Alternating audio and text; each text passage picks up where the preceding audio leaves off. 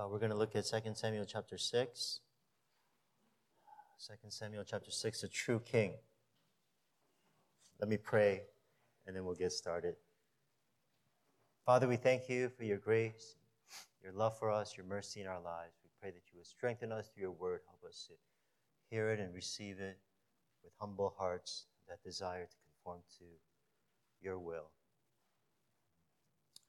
We ask this in Jesus' name. Amen. The true king. Um, chapter five was the account of David becoming king. So all of Israel had gathered in chapter five and anointed David king over all of Israel. And now in this chapter, David brings the Ark of God to Jerusalem, the city of David that he designated as uh, his capital city, brings the Ark of God to Jerusalem.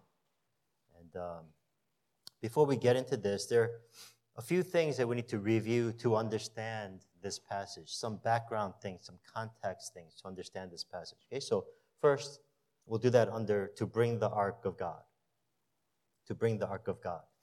Verse one says, David again gathered all the chosen men of Israel, thirty thousand, and David arose and went with all the people who were with him from Baal Judah to bring up from there the Ark of God, which is called by the name of the Lord of hosts, who sits enthroned on the cherubim. First, what is the Ark of God? I was very confused when I saw Raiders of the Lost Ark. Um, but since then, I read my Bible. So now I know what the Ark is. So allow me to share some of that knowledge with you.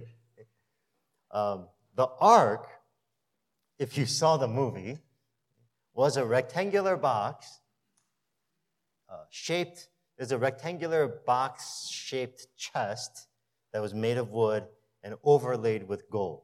And inside the ark were the stone tablets containing the terms of the covenant between God and his people. That's why the ark is sometimes called the Ark of God, the Ark of the Lord, the Ark of the Testimony, Ark of the Covenant. It's talking about the same thing, the ark. It's not the Noah's Ark that we see in, in Genesis, but this is this rectangular chest, the Ark of the Lord. On the cover of the ark, the, the, the cover that you know, covers the ark, this uh, chest, were two cherubim. And uh, like it says in verse two, the Lord of hosts who sits enthroned on the cherubim. And it says that because the Lord is portrayed as ruling over his people from a throne that's located between the cherubim. So the ark, in essence, was something that symbolized the very presence of God. It was something that was very, obviously, very important to the Israelites as the people of God, because this, this, this object on it, in between the cherubim, was the place where the Lord was set to rule over his people. Now, verse two says, David went with the people from, again, this is just another uh, background information. It says, from Baal Judah to bring up the ark, uh, from there the Ark of God. But many translations, if you have other translations, it'll say uh, that David went to Baal Judah, not from there, but to Baal, which is probably the correct meaning, because that's where the ark was the last time we saw the ark. And that's way back in First Samuel chapter seven, verse one, where it says, um, and the men of Kiriath-Jearim came and took up the ark of the Lord and brought it to the house of Abinadab on the hill. This this place, if, if you look at seven one, this place, Kiriath-Jearim, is the same name. It's, it's like the same place, a different name for Baal Judah that we see in our text. And so since this was the last time we saw the ark, inferring from that, it means that the ark was absent for the entire duration of Saul's reign. And that's reflective of the type of king that Saul was, right? He didn't see the Lord God as the true king of Israel. He saw himself as king. Now David becomes king, and one of the very first things that the author mentions under his kingship was the bringing of the Ark of God to the city of David. Again, that's reflective of David's kingship. Um, just to clarify, again, the events of the Samuels are not necessarily chronological. So it doesn't necessarily mean that David did this, bringing the ark, at the beginning of his reign. It's likely that this account takes place sometime into David's kingship, but the author places it here in the beginning of his reign to convey this about David's kingship.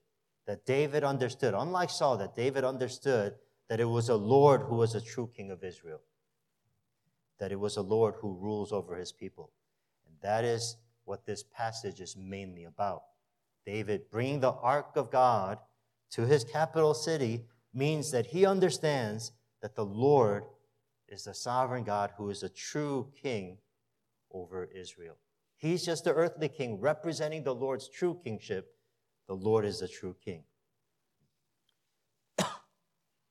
Now, when I was growing up, I uh, this picture, I saw this in almost every Korean home that we visited. As a kid, my parents would go to, you know, different different uh, people's homes. This picture was in almost every Christian, Korean Christian's home back in the seventies and eighties. Um, and uh, I actually, after I became a Christian in college, I actually got a hold of one of these pictures. So after I became a Christian, when I was in college, I got a hold of one of these pictures and I actually put it up in my dorm room because I just thought that's what you're supposed to do. I didn't know any better. Like, I was just new to Christianity. Every Christian home I went to had one of these. So I got one and I put it in my dorm room because that's what I thought you're supposed to do. Now, after we got married, after Christine and I got married, we bought our first house. And so I asked Christine if it would be okay, if like she would be okay if she wanted to put this picture up in our living room. And the thing is, like, the, the frame that you see here in this picture, which I just downloaded on, you know, the, from the web, was exactly the type of frame that I had. Like, for some reason, every one of these pictures looked exactly like this. So I asked her, do you want to put this up in our house? And uh, she didn't exactly go for it. Um, she basically said it's not nineteen seventy-eight, and uh, so we, we didn't do that. It, it stayed somewhere else, uh, stored in our house. But the idea behind that is this, that you put this up in your living room wall to say that Jesus is the Lord of this house, right? He's the one that rules over this house. He's the one that rules over our lives. Let me ask you this. If we were able to, kind of figuratively speaking, but if we were able to walk into the room of your heart, what would be displayed on the main wall in your, in your heart? What picture would be up there? Maybe there'd be like a really big picture of your family, right? That's really what's important to you. Maybe there'd be like a huge, for some of us, like a huge, huge, huge life-size picture of myself. Because that's kind of like, you know, the person who rules my life. What would it be for you if we walked into the room of your heart? And I think that's what David is doing here as he brings the ark, the very presence of God, to his capital. It signifies that even though David is the earth, earthly king of Israel, that the Lord is the true king over his people. Secondly, God struck him down. Verse three, they carried the ark of God on a new cart, brought it out of the house of Abinadab, which was on the hill, and Uzzah and Ahio, the sons of Abinadab, were driving the new cart with the ark of God, and Ahio went before the ark. Now we're told here that they carry the ark on a new cart, so maybe this was their way of trying to honor the Lord. But the thing is, what they did here was very much a violation of the law. Numbers chapter four tells us that the ark was to be carried only by Levites. Uh, and uh, Abinadab was likely not from the tribe of Levi.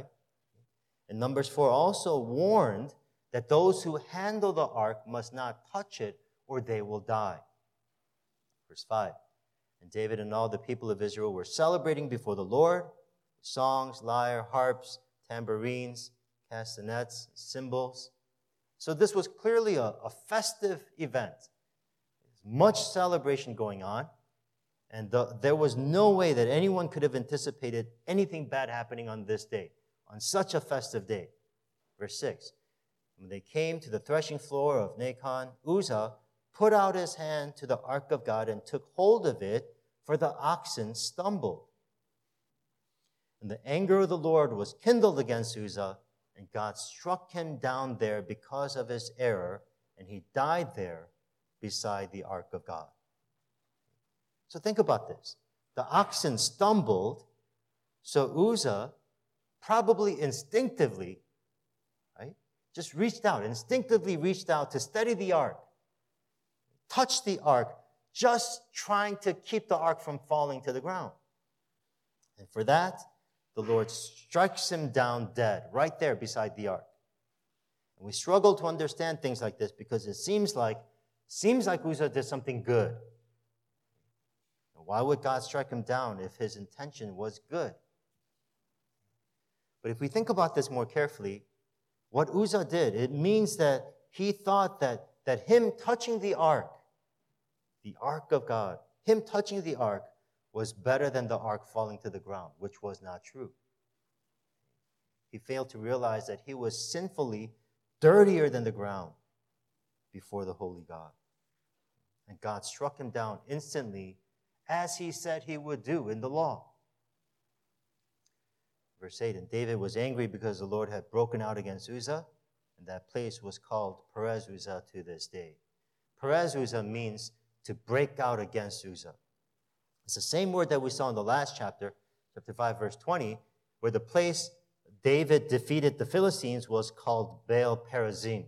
It's the same word, meaning the Lord who breaks through, right? Because the Lord broke through the Philistines. So David is angry here because, I think, I think what he's saying is, because it seems like the Lord is treating us like his enemy. Why would the Lord do this? He didn't mean anything by it. I was trying to do something good, trying to bring the ark to the, to the city. Why is the Lord treating us like his enemy? And it says David was angry when he thought like that. And then verse nine says, and David was afraid of the Lord that day. He said, how can the ark of the Lord come to me? So David was not willing to take the ark of the Lord into the city of David, but David took it aside to the house of Obed-Edom, the Gittite. So David's anger eventually turned to fear, not the kind of healthy fear that we're supposed to have before God, but the kind of fear that leaves you paralyzed because he halts his plans. He doesn't bring, try to bring the ark to the city of David anymore. Um, You know, November is generally a, a dangerous time of the year for me because at the end of October, our kids bring home so much candy. There's chocolate everywhere, all over our house. It's all over the house. And of course, they can't eat all that candy by themselves. It's bad for their health, bad for their teeth. I have to help them. So this is how it works for me, right? I see a bowl of chocolate, and I think to myself, this is how it works. I shouldn't. I really shouldn't. I had one already. So I shouldn't. It's not good for me. I'm trying to be more healthy. I really should eat better. But there's so much chocolate. And the wrapper is so shiny. Maybe I'll just eat one. I know what I'll do. I won't eat a full size. I'll just eat a bite size Snicker bar. Right? And so that's kind of like what I do, thinking to myself and wondering what I should do with that candy. That's kind of the process of what happens. Now, what's kind of scary and even more dangerous than that, obviously, is that the way that we approach God's holiness is kind of like how we approach trying to be healthy. Meaning this, we kind of know what we should do before the holiness of God. But how we respond to God's holiness is often on my terms. It seems like that's what David and Israel was doing, because their reverence for God was just too casual. Let's put the ark on a new cart because God is holy. That's something that we should do. Oh, but don't worry. Touch it if you have to, because that's understandable. But it doesn't work like that. We have to honor the Lord, not on our terms, but on His terms. We see the holiness of God, not on our terms, but on His terms. And they learned the hard way that a sinner cannot negotiate with the holiness of God. They learned the hard way what it's like to be confronted with God's holy anger without any protection, without any mediator to cover for you. And the anger of the Lord was kindled against Uzzah, and God struck him down. Thirdly, the Lord blessed Obed-Edom. Then it says in verse eleven, the ark of the Lord remained in the house of Obed-Edom the Gittite three months, and the Lord blessed Obed-Edom and all his household. The ark of the Lord remained in the house of Obed-Edom for three months. That's all it says. And the Lord blessed Obed-Edom and all his household. So this was probably the greatest three-month period of Obed-Edom's life. The presence of the ark brought blessings to his life and his family. And we need to stop here and pause for a moment and think about this, because it does not say anything about what this guy Obed-Edom did, anything that he did or do well to receive those blessings. There's nothing like that. He just happened to be at the right place at the right time, just merely being in the presence of the ark brought blessings in his life and his family. And this is why we pray things like, God, we ask for your presence here, right? Like before church service, before revival. God, we ask for your presence. Come and visit and be with your people. Because our God who is gracious often cannot help but to bless those who are in His presence. This is exactly what the bleeding woman was thinking when she, when she said, "If even if I just touch Jesus, I will be healed. I just have to touch Him in faith, and I will be healed." Um, I kind of wish we could have talked about this before revival, because I think this is a concept that's often lacking in our Christian culture today. I remember one time hearing the testimony of someone uh, who was sharing about like how he became a Christian or how he came to know God, how he came to realize the reality of God in his life. And he said the first time he remembers believing in God was when he was three years old. And how it happened for him was because his grandfather took him to early morning prayer every day and told him, this three-year-old kid told him that he needed to learn to pray. And he says, because he did that, that's when he got blessed. For the first time, that's when he felt the presence of God and got blessed during those times when he was three years old. And we hear stories like that and other stories like that, and we realize that our spiritual culture is so different now. It's a common thing for people to say things like, "Oh, I went to church last week. I actually went to revival last week, so I can skip this week," right? "I went to revival last night," for those of you that didn't come both nights, like I urged you to. "Oh, I went to revival last night, so I don't have to go tonight." It's more common for parents or even grandparents to say, "I can't go to that church event because that's my kid's bedtime. I need to put my child to bed and to sleep by a certain time. Or, I mean, you just don't know how cranky he's going to get. Now, let me just, like even here, let me just apologize for what I just said. Um, because here, I, I know we have God-fearing parents, mothers and fathers, who are trying their best to raise their children in the Lord. So, so, so I'll never judge anyone for not coming to church. Never judge any parent for how they choose to raise their children, because they're trying their best, and they're, you know, that's everyone's individual choice before God. So it's not a statement of judgment in any way like that.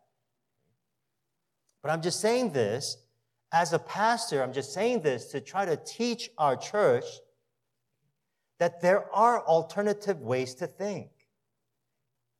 That there are other spiritual cultures in which people really think differently. A mindset driven by faith that says, I just have to be there.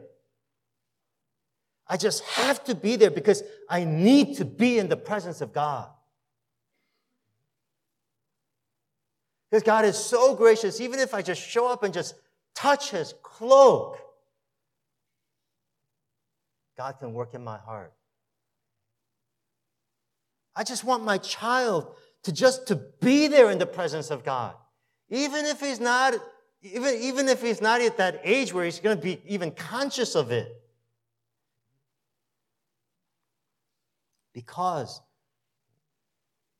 the Lord blessed Obed-Edom and all his household just for being there in the presence of the Ark of God.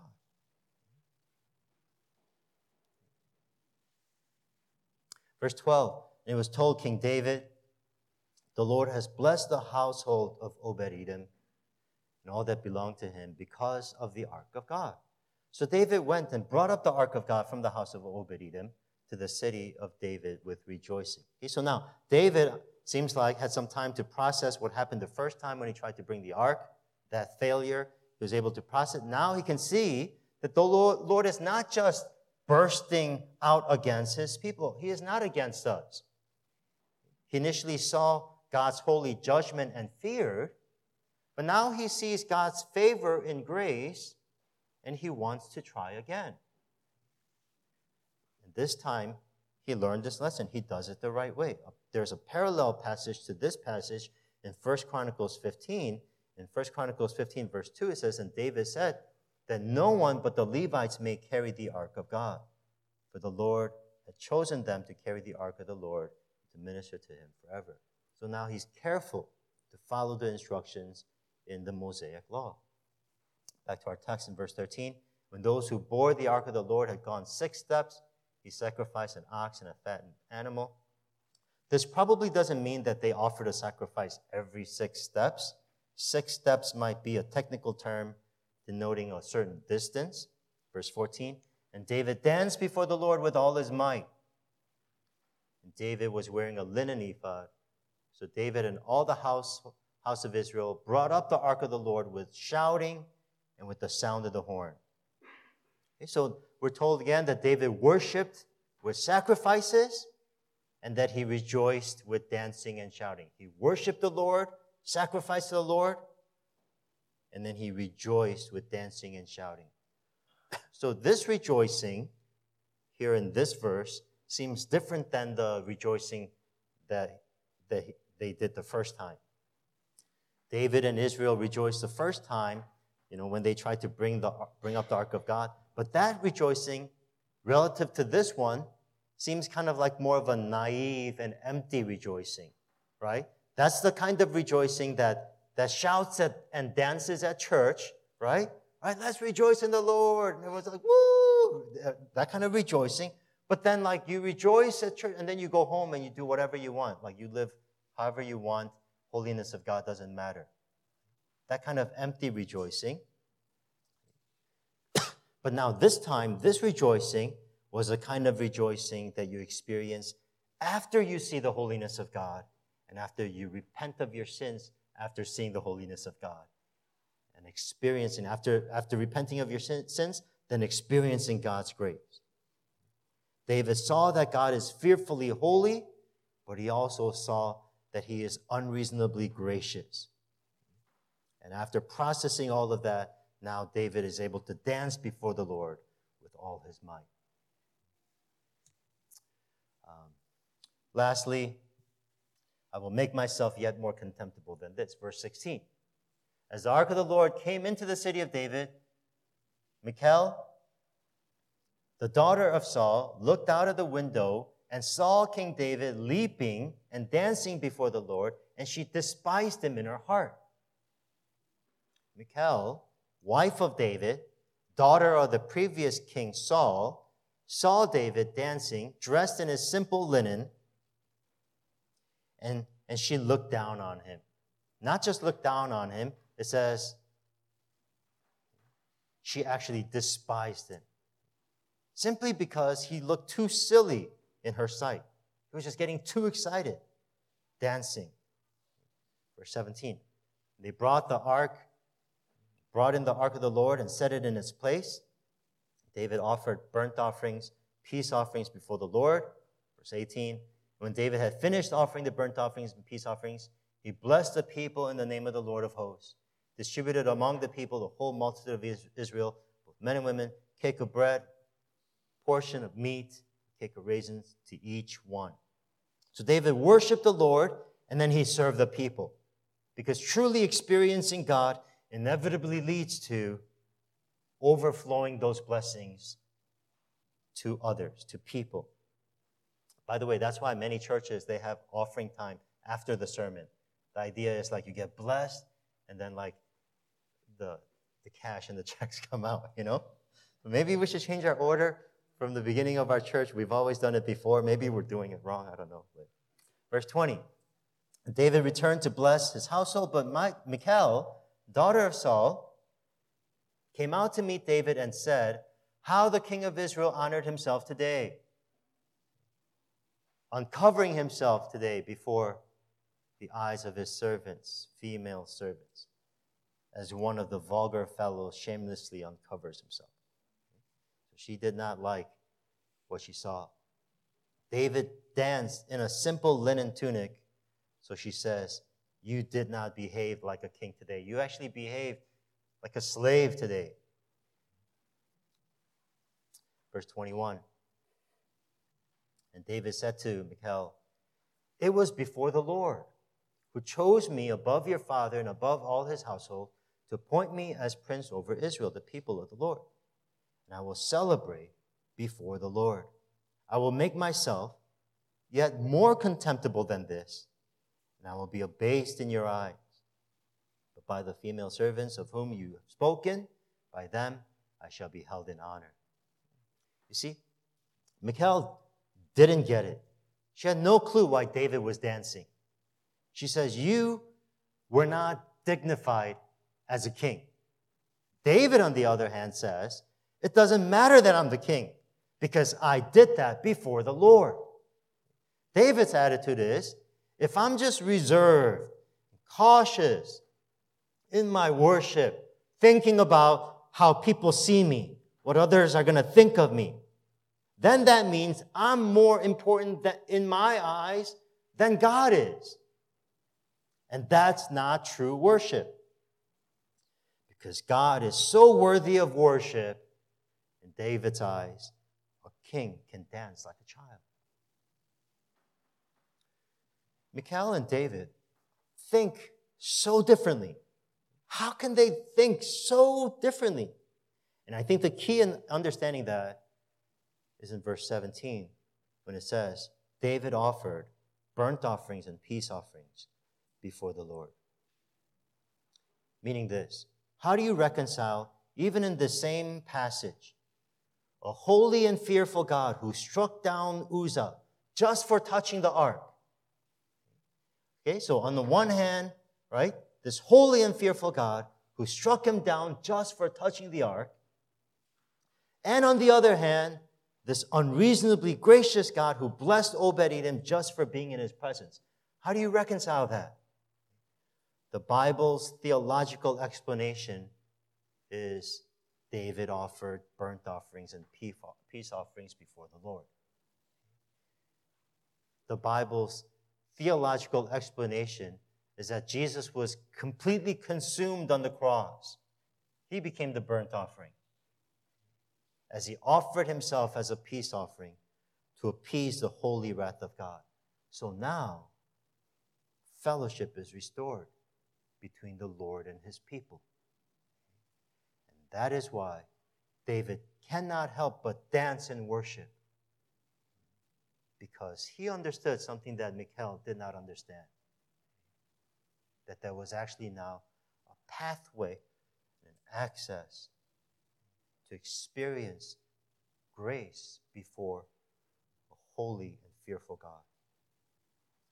Verse twenty-three, and Michal, the daughter of Saul, had no child to the day of her death. What was shameful to Michal was worship to Saul, and worship to, to David. And God seems to have seen it David's way, because Michal had no ch- children. And the end result of that was a termination of the line of Saul. Um, if I can uh, just conclude with this thought. This Friday at F N L, we talked about, uh, we read an article and we talked about, I guess, the distraction of social media. Pessimin talked about that at Revival, how we're always looking down on our phones, not able to see other things that are more important, see God, see the Word of God, experience God, because we're always looking down on our phones. And we talked about that a little more extensively at F N L, how we're too involved in social media, addicted to it, looking down on our phone, doing different things and playing games and missing out on a lot of different things that are going around, around on around us. Um, I was thinking about that, and uh, that's constantly on my mind. You gotta understand, because I have teenage kids. I think one of my main aims in life is to keep my children off their phones. It's like one of my main goals right now in this stage of life. Um, but the thing is, like, I have the same problem. Like, we all have the same problem. And this is the kind of thought that, this is what I was thinking.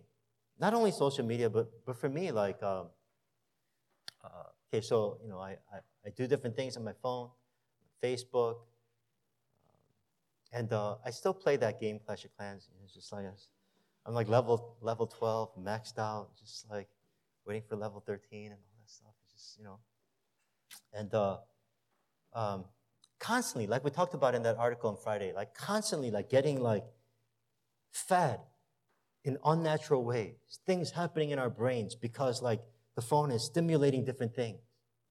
Unable to sit still, unable to be silent, even unable to, like, enjoy the God-ordained solitude of going to the bathroom alone. That's, that's a God-ordained time of solitude. But we're even unable to do that because we take our phones with us. Constantly bombarded, like feeding ourselves, stimulating our minds and our, and our sight and all kinds of stuff happening in our brains, so that it hinders us from actually just being human. So that when we're actually sitting down across another human being, we're not able to, like, really enjoy that conversation the way human beings are supposed to. Because that person, in all honesty, is not as interesting as what I get out of the phone. And that really struck me one time, because that's exactly what happened to me. There I was in our living room, in our house, my family around me, my kids around me. And it just hit me like, like I'm kind of numb to this situation right now.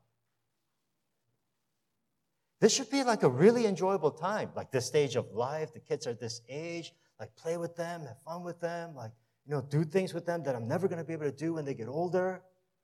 It should be a really fun and enjoyable time. But somewhere in here is like something's not, not like wired right now, that because I'm too used to like being stimulated in artificial ways. Meaning because of this artificial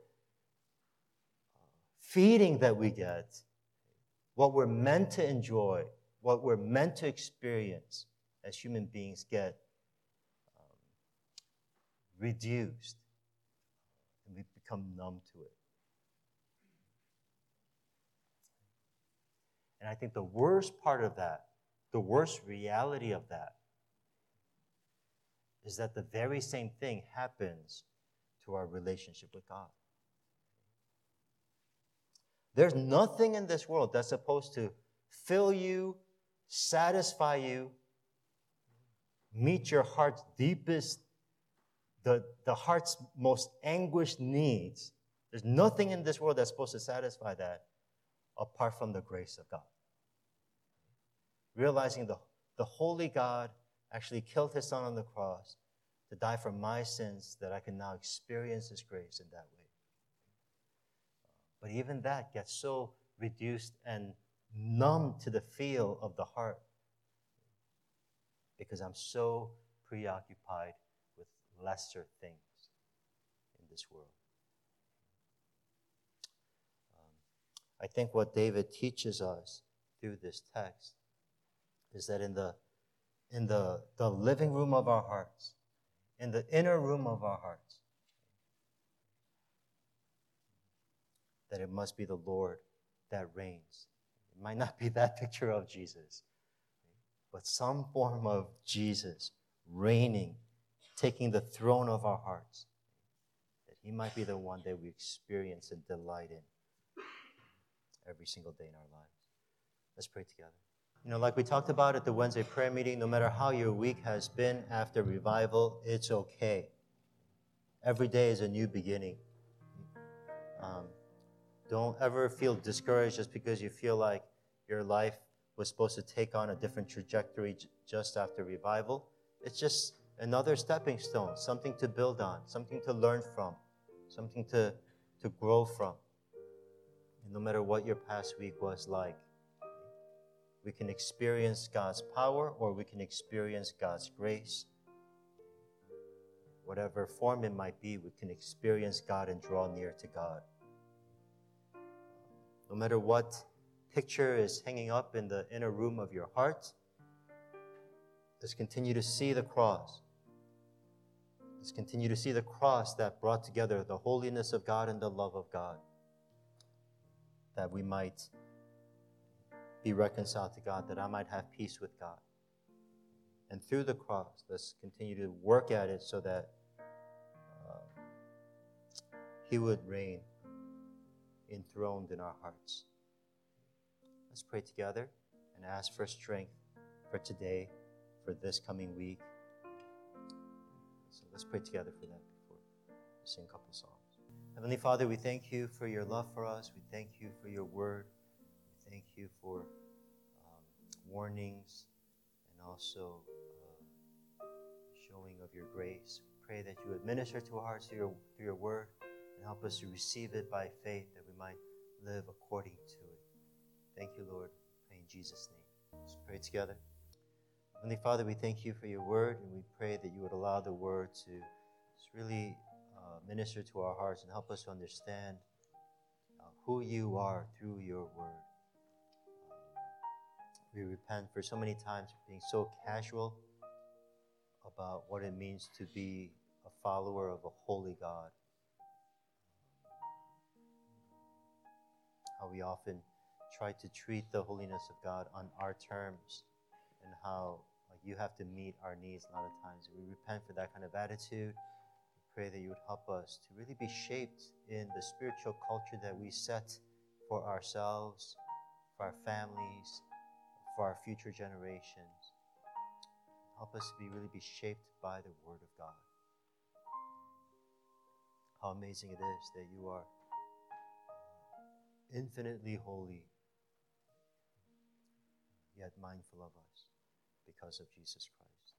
Pray that you would transform our hearts to love you, to follow you, to trust in you every step of our way. And no matter what struggles we're going through and different struggles that are represented here in this room right now, we pray that you would meet us with your power and your grace, that we might be able to overcome all things in the strength that you provide. Thank you, Lord. Be with your people. Now may the grace of our Lord Jesus Christ, this incredible, unchanging, faithful love, the love of the Father God, the fellowship and the strength, the power of the Holy Spirit, be with you, God's people, both now and forever. Amen.